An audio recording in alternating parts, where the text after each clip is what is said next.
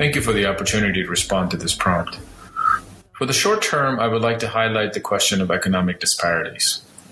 Occupy Wall Street gave us the 1% versus 99% slogan that has been such a force globally, but specifically in the United States. However, what COVID 19 has shown us is that the 99% is not uniform at all. In fact, the inequities faced by working class migrants and black people black and people of color communities in a city like New York demonstrate the divide between those who I would call consumers of modern life and those who are serving us all the conveniences of modern life. The frontline health workers, the delivery personnel, the grocery store workers, these are the peoples whose vulnerability is exposed for all of us to experience. The greatest concern of the short term I can identify is the ways in which COVID 19 will wreck the fabric of the lives of these most vulnerable human beings. How will we collectively help them recover? How will we help them get universal health care, rent control, access to transportation and mobility?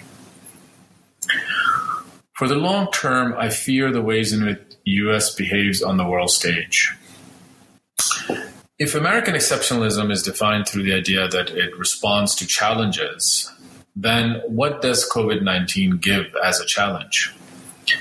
9 11, for example, generated the global war on terror, and we are inside that paradigm for nearly 20 years now. This is being termed as a, this COVID 19 is being termed as a quote, war against a virus. And the virus is already being termed, quote, the Chinese virus or the quote, Wuhan virus. And this makes the continual militarization of US politics an even greater concern in the long term. The demonization of Asian communities in the United States is elsewhere the demonization of Muslims in India, the demonization of Shia in Pakistan as responsible communities for the spread of virus. If you have a hammer, everything looks like a nail, as the old saying goes. Well, the only hammer that seems to be around anymore is the anti Muslim, anti refugee hammer.